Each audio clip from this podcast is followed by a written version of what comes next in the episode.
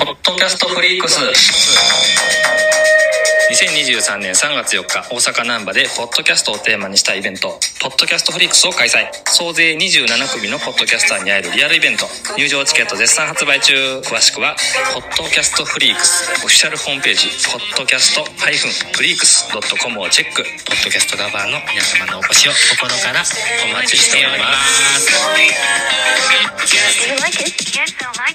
Podcast Freaks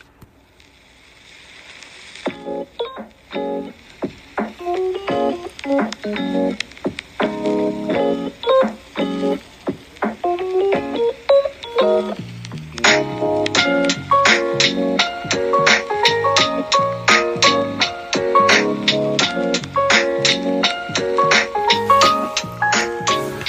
い、どうも、ザボでございます。立てば帰ってまいりまして、今日はタイトル、松井裕樹を語りたいというタイトルにしましたけども、ちょっと出した、ちょっとだけ先に番宣をさせていただけたらなというふうに思ってるんですけども、まだゼロ人か。誰か来てからでいいか。誰か来てからにしますかね、番宣はね。はい。いうことですよ。でですよ。本日、うー1月13日付でですね、タイガースキャストさんがアップされまして、三越場さんの回でした。うん。残念ながら T 君が、あの、欠席の回だったんですけども、ゲストさんが来られてて、えー、広畑清さんと、それから、アイナさんね、えー、二人とも僕知ってます。あの、スタイフ野球部で同じなんですよね。うん、そう。で、今回のメインゲストはキーボーさんだったのかな？き広畑さん、ね、キーボーさんですよ。うん。で、えー、まあ、彼は、えっ、と、高校が橋本高校。で、大学が中央大学。ね。で、河合楽器を経て、本田鈴鹿に入社。えー社会人野球で活躍して、えー怪我原因で引退といった話でしたね。うん。キーボーさんね、あのーそう。僕も実は、キーボーさんと一緒にライブ、ライブじゃないな、番組撮ったことがあったんです。で、それをサイロさんっていうね、ラジオトーカーの方が覚えててくださってて、そう、その時はスタイフでやったんですけどね。それを、おーお何でしょうね、えー URL をアップしてくださいまして、すごい感動しました。嬉しかったです。サイロさんどうもありがとうございます。はい。その回、あのー2021年に収録したんですけども、ライブか。ライブをやったんですね。で、えー確かね、その時はね、燃えろプロ野球ニュースっていうポッドキャスト番組やってたトーンさんと3人でやったんですよね。あ、誰か来てくれた。こんばんは、ザボでございます。えー人が揃ってから松井裕樹の話しようかなと思ってて、今、キーボーさんとの思い出の話をしてました。うん。今日、タイガースキャストでアップされたやつなんですけどね。えーで、2021年にやった時には、地図ベースっていうアプリを、えーキーボーさんが作られたんですね。これはね、うんと、例えばですよ、えー今日のお昼はラーメン食べようと。ね、ラーメン食べるんだったら、せっかくだったら、野球やってた人と、が作ったラーメンなんてどんなもんなんだろうみたいな。そんなものが検索できるアプリがありましてね。え今はちょっとお休み中だそうなんですけども。うん。で、えーそれの CM 的な、番宣的な、そんな回をスタイフで撮ったことがありました。うん。えっ、と、でですよ。もう見れないのかな？最近触ってないからわかんないですけど、えー地図ベースってやつね、いろんなジャンルがあって、ラジオってのもありました。ラジオとポッドキャストかな？うん。で、私、ザーボー。それからトーンさん、燃えろプロ野球ニュースのトーンさん、からフォックスロットシエラーズ、あとモリエンテスさんも登録してくださったんじゃなかったかな。うん、そんな地図ベースというものが、ものがかつてありましてね、今お休み中だそうですよ。その後メンターベースっていうのができておりまして、ここでは何でしょうね。うーん、例えば、えー、野球に関するレクチャーだったり、あるいは審判やりますせでだったり、えーなんだろうな、そういったもののね、募集がかかってるそうでございますよ。はい。えー、ぜひ、キーボーさんのツイッターからですね、たどり着くことができると思いますので、え、もしよかったら見てやっていただけたらというふうに思います。アイナさんはアイナさんで、うーんと、去年の日本シリーズだっけな？の時に、一昨年かなえー、まあ、去年も一昨年も日本シリーズはヤクルト対オリックスだったわけですけども、そちらの方でね、えー彼女の番組に僕は突撃 して、一緒に、日本シリーズ見ながら、ああでもない、こうでもない喋った記憶があります。一昨年だな、きっとな。うん、それも2021年だ。ああ、どっちも2021年ですね。うん。そんな感じですか。ということで、うん、松井裕樹について語っていきたいというふうに思っているんです。1月13日、スポーツ報知の話題。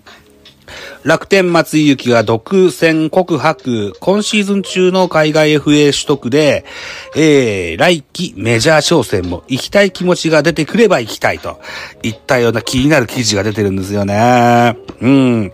これを見て、ちょっと思、思うことがあって喋ってみたいというふうに思って、えー、おります。えー、松井祐樹。東院高校、東院学園、えー、2年生のの選抜高校野球の1回戦だったっけな。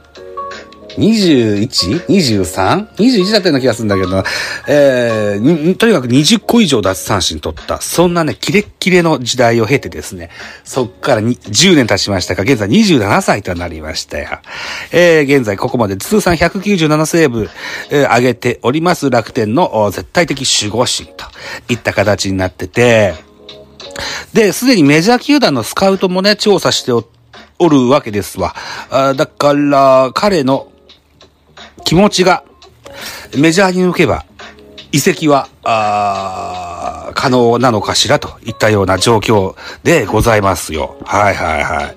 でですね、えーっと、日本球界屈指のクローザーが新たなステージに挑戦する可能性が出てきた松井裕樹はスポーツ報知の取材に対してまずはチームでしっかり結果を残すことだけを考えています。僕はまだ優勝を経験していないので優勝したいというふうに語ってらっしゃいます。うん。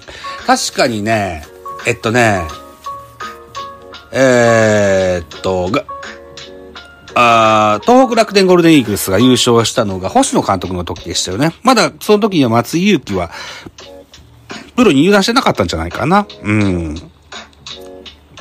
それからまだ、また数年経ちましてね。えー、しばらく優勝が遠ざかってますよ。石井和久さんも、そろそろ剣がみれですよね。全権監督さんですよね、あの人ね。やばいっすね。三木谷さん意外と我慢するんですね。うん。まあ、いいか。いうことで、えー、っと、えっと、えー、今後メジャーに行きたい気持ちが出てくれば行きたいと明言。これまで球団とは契約交渉の場などで将来的なアメリカ大リーグ調整についての話し合いが持たれてきたといい、海を渡ることも選択肢の一つとしたと。2017年ワールドベースボールクラシックではアメリカでメジャーのキャンプ地を訪問。スケールの大きい球場施設や当時の最先端だったトレーニングマシーンで練習するメジャーリーガーたちを間近で見てすごい刺激になりましたと胸が高鳴った。同大会2次ラウンド、オランダ戦、過去東京ドームではボガーズ、過去当時、えーレッドソックスの強烈な打球が股下を抜け衝撃を受けた。今までに感じたことがないスピードでした。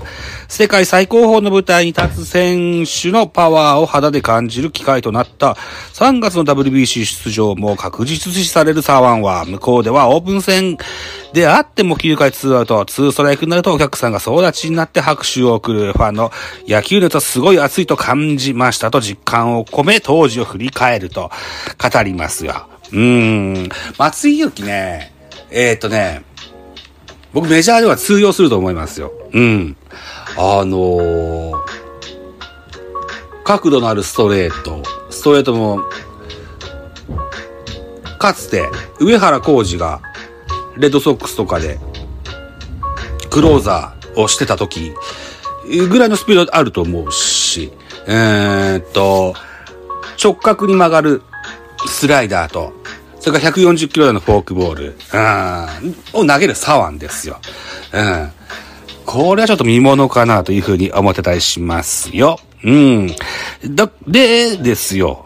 楽天内で、えー、満足のいくいく結果が出たらの移籍を考えたいというふうに話しております。ちなみに、昨年22年は、53試合に登板しまして、1勝3敗、えー32セーブを上げて防御率は1.92。奪三振が、うーん、83。うん。なんですね。だから、投球回数が51回と3分の2に対して、奪三振が83。めちゃめちゃいっぱい取ってますよね。で、四死球19はすごい少ないっすよ。あー、立派な数字が残っております。えーっと、これが2度目のセーブ王ですか。2019年に38セーブを上げて、この時もセーブを取ってますが、この時は68試合投げたんですね。68試合、2勝8敗38セーブ、12ホールド、69回と3分の 2, 2を投げまして、えー、奪三振が107。ああ、四死球25。えー、防御率は1.94。最強クローザーじゃないですか。えっと、あとね、うん、30セーブ以上を上げた年が、昨シーズンでこれで5試合、5、5位、5シーズン目となった松井裕樹。えーっと、奪三振率はパリーグ、えー、モイネロに次ぐ14.46をマーク。奪三振率1試合、えー、完投したとして、どれぐらい三振を取るでしょう ?14.46 です。すごくないですか？これ。日本屈指のドクター K ですよ。うん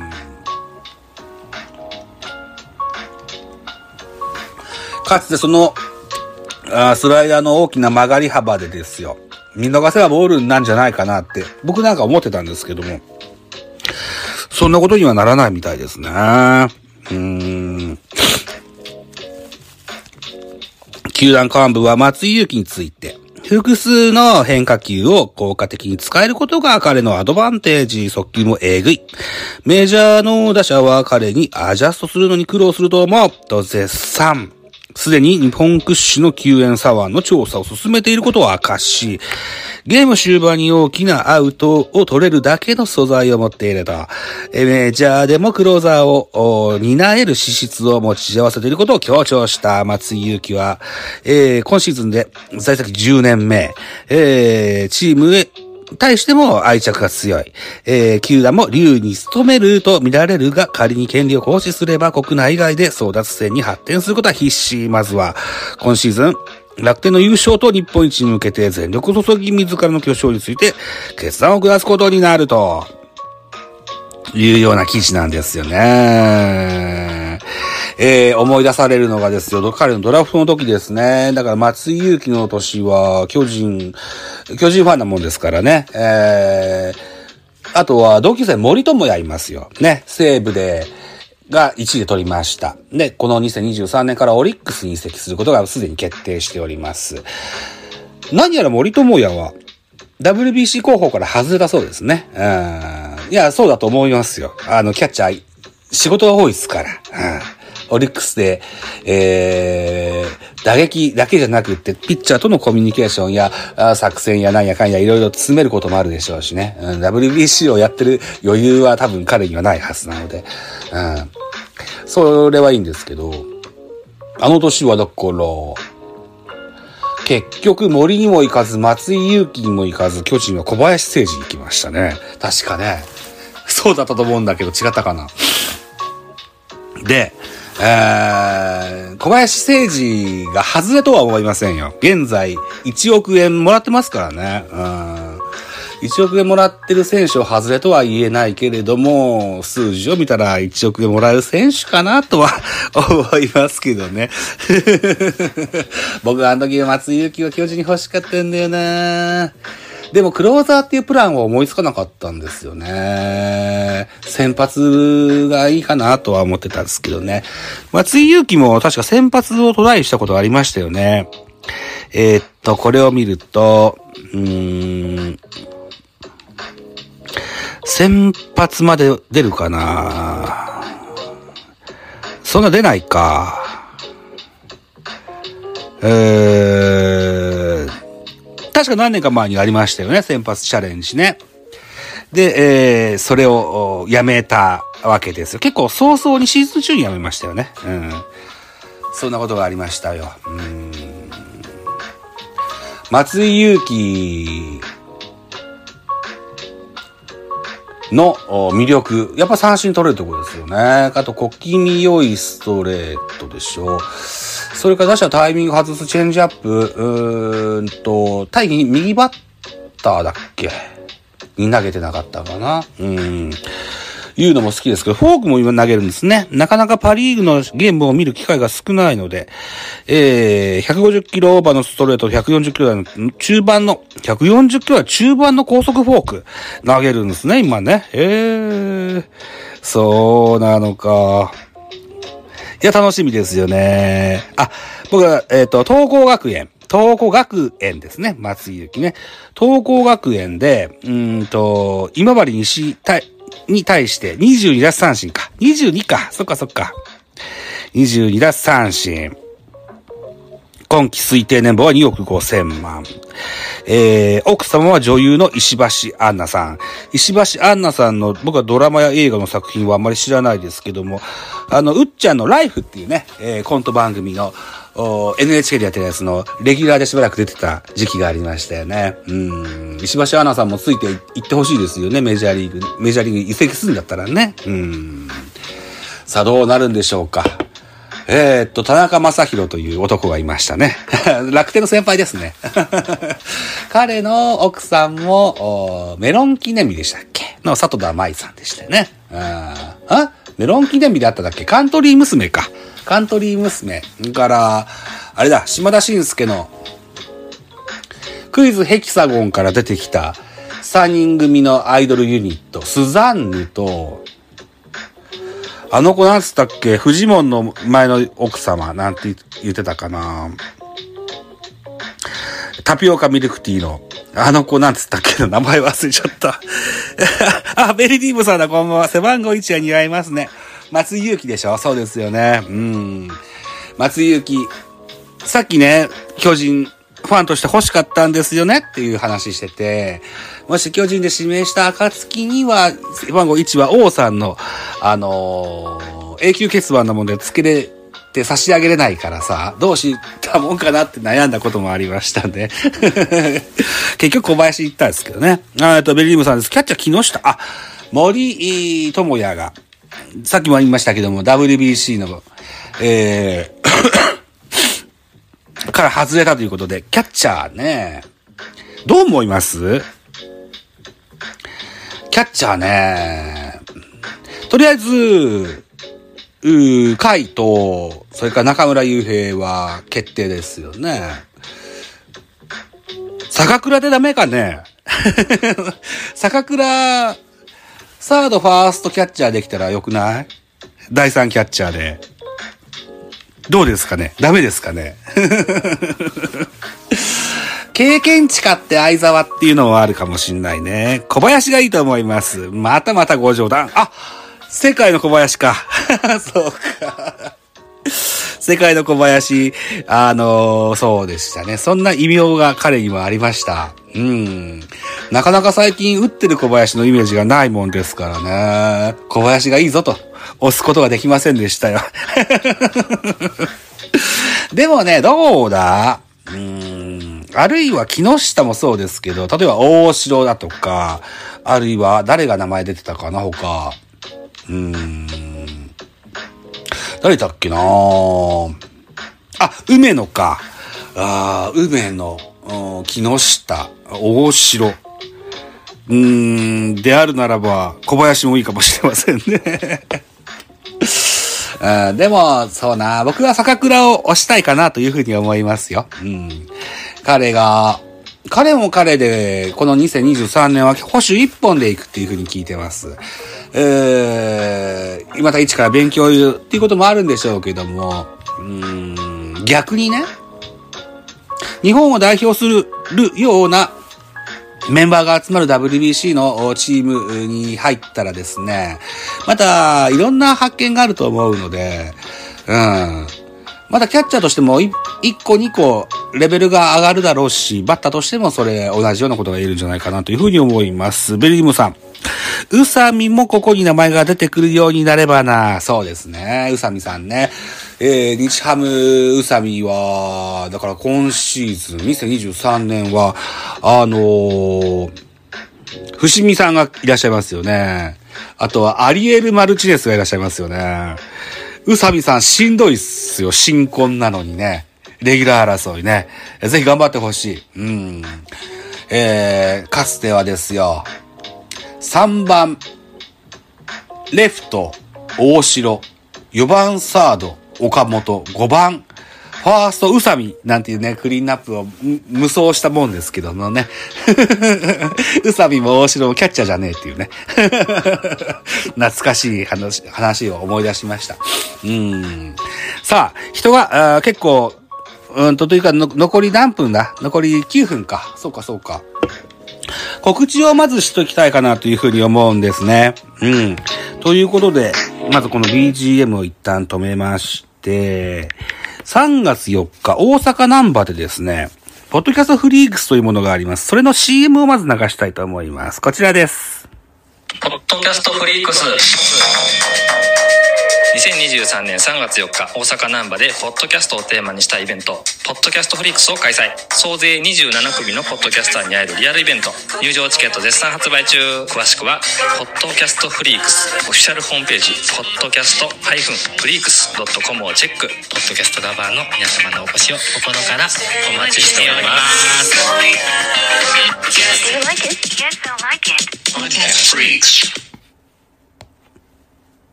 あ、ベリームさんありがとう。フジモンの元嫁さんは、木下ゆきなさんでした。ありがとうございます。そうでしたね。タピオカミルクティー、そうでしたね。うん。そう。えっ、と、3月4日、大阪ナンバーで行われます、ポッドキャストフリークス、私ザボ、おベースボールカフェキャン中制の、という番組で、うん、出展することになりました。無人ブースなんですけど、あのーフライヤーステッカー無料配布いたします。えー、先着50名でございます。はい。ぜひ、えー持って帰っていただけたらなというふうに思うんですけども、先んじでですね、私、こういう音声配信者で、えー、送り先がわかる人に、えーっと、郵送しようと思ってて、今準備してるとこです。えー、送り主、送り相手はですね、ラジオトーカーの泉慶香さん。彼女は東京に事務所があって、そこでプレゼント受付してて、で、そこから彼女が本当に住んでる家に送ってもらえるそうなんですよ。だから僕は東京事務所にまず送ります。それから千年さん。タイガースキャストの千年さん。これは、千年さんのご実家の住所し知ってます。あの、タオルとマスクをいただいたことがあって、はい。で、それ、えーそこの、セイナさんのご実家の住所にステッカーを送ろうと思ってます。あとは、タイガースキャストと、それからミルク放送局のちゃんまつさんですね。えー彼は学校の住所知ってます。で、彼の学校に、彼校長先生だったかな放送系の専門学校の学、あのー校長先生だと思います。で、そこの学校に送りつけます。あとはね、えっ、と、 Spotify限定のポッドキャスト番組。あ、限定でもないのか。えーっと、ポッドキャスト番組、春尾のチルアウトという番組の春尾さん。彼からも、今年、去年、去年ステッカーを頂戴してて、えー彼のご住所が書いてあったので、封筒に。うん。で、えー彼に、送りつけたいというふうに思います。この春尾さんですよ。えっと、さっき言ったポッドキャストフリークスの MC をされるそうです。当日ね。うん。えー、彼の番組を雄弁に語ってらっしゃいました。ぜひ頑張ってほしい、盛り上げてほしいかなというふうに思っております。あとですね、ラジオトークからはですよ、えー、関西盛り上げて委員会のブースが出るそうですよ。えっと、谷蔵さん、それからラジオトーカー上田さん、磯和子さん、アンドロデオさん、それから糸電話キャストさん、こんなとこかな。言い漏らし方すいません。このような、あえー、ラジオトークからは、え1個のブースで、えー、何番組か合同で出展されるそうでございます。あとは、僕のと同じように、無人ブース。無人ブースのことをね、ブースハントっていうかな。ハントブースだったかな。まあ、とにかくそういうのがあって、えっ、と、肋骨パキオくん、肋骨パキオくんも出展されるそうでございます。彼もラジオトーカーですね。で、本日の22時から、ツイッタースペースにおきまして、日本ポッドキャスト協会スペース、僕の会じゃなくって、モグタンっていう女の子の会なんですけども、そこの、おースペースの会にも、肋骨パキオくんゲスト出られるそうでございますよ。はい。22時からです。ぜひ聞いていただけたらというふうに思いますし、えー来週の金曜日22時からは今度はザボのターンでございます。私ザボのターン。日本ポッドキャスト協会スペースのターン回ってきます。その時にはですね、ポッドキャストフリークスの主催のゆうすけさん、それから、さっき言った、ラジオトークブースからは谷蔵さん、えーこの2名をお招きいたしまして、ポッドキャストフリークスに関するトークを1時間しこたまやっていきたいかなというふうに思っておりますので、ぜひ、えー聞いていただけたらというふうに思います。で、えー再三再四言ってますけども、ポッドキャストフリークスは3月4日の開催です。その翌日3月5日にですね、えーその、ポッドキャストフリークスにご参加できなかった方々向けにですね、私は制作しました、フライヤーと、それから、ステッカーのセットを無料プレゼントしたいというふうに思ってます。はい。えー、3月5日にから募集かけようと思うので、またその時にぜひ、いい欲しい方は言ってやっていただけたらというふうに思っております。えー、ただね、うん、まずご、ご住所をね、教えていただかないことには郵送できませんので、あの、ご自分の、ご自宅が、あの、も、もちろん、もちろんね、あの、いたずらやなんや使うことはないですけども、それでも不安だよという方がいらっしゃればですね、お勤め先ですとかバイト先でも結構ですよ。うん。で、そちらの方にお届けさせていただきます。はい。えっとね、僕のステッカー、ベースボールカフェキャン中製のステッカー作りました。こういう初めてね、ステッカー作ったんです。すんげえ小さくなってしまって、恥ずかしいぐらいのやつができちゃったんですけども。あのー僕のステッカーね、ベースボールカフェキャンチュー製のアートワークをモチーフ、元にした柄なんですけども、気を利かせてですね、QR コードをつけてみたんですよ。うん。でも、シールが小さすぎて、スマホでは読み取れません。そのようなものになったんだけども、1シート 4×2。えー、4×2 だから全部で8、8枚ついたシート。1枚のシールが直径2センチです。で、それが8枚ついたシートと、僕が勝手に作った、あれはフライヤー、チラシですね。うん。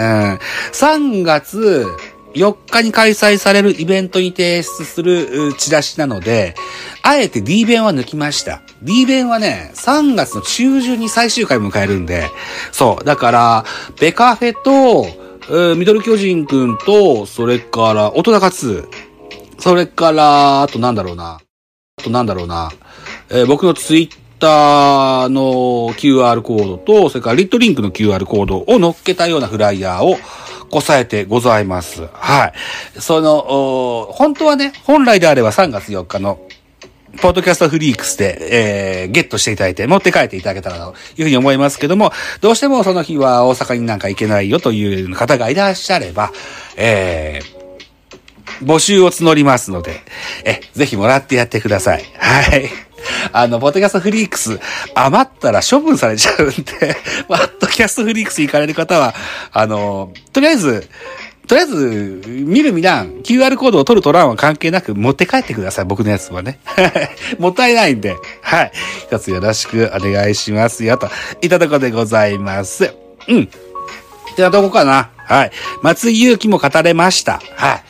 ポッドキャストフリークスも語れました。30分お時間となりました。皆さんどうもありがとうございました。またねバイビー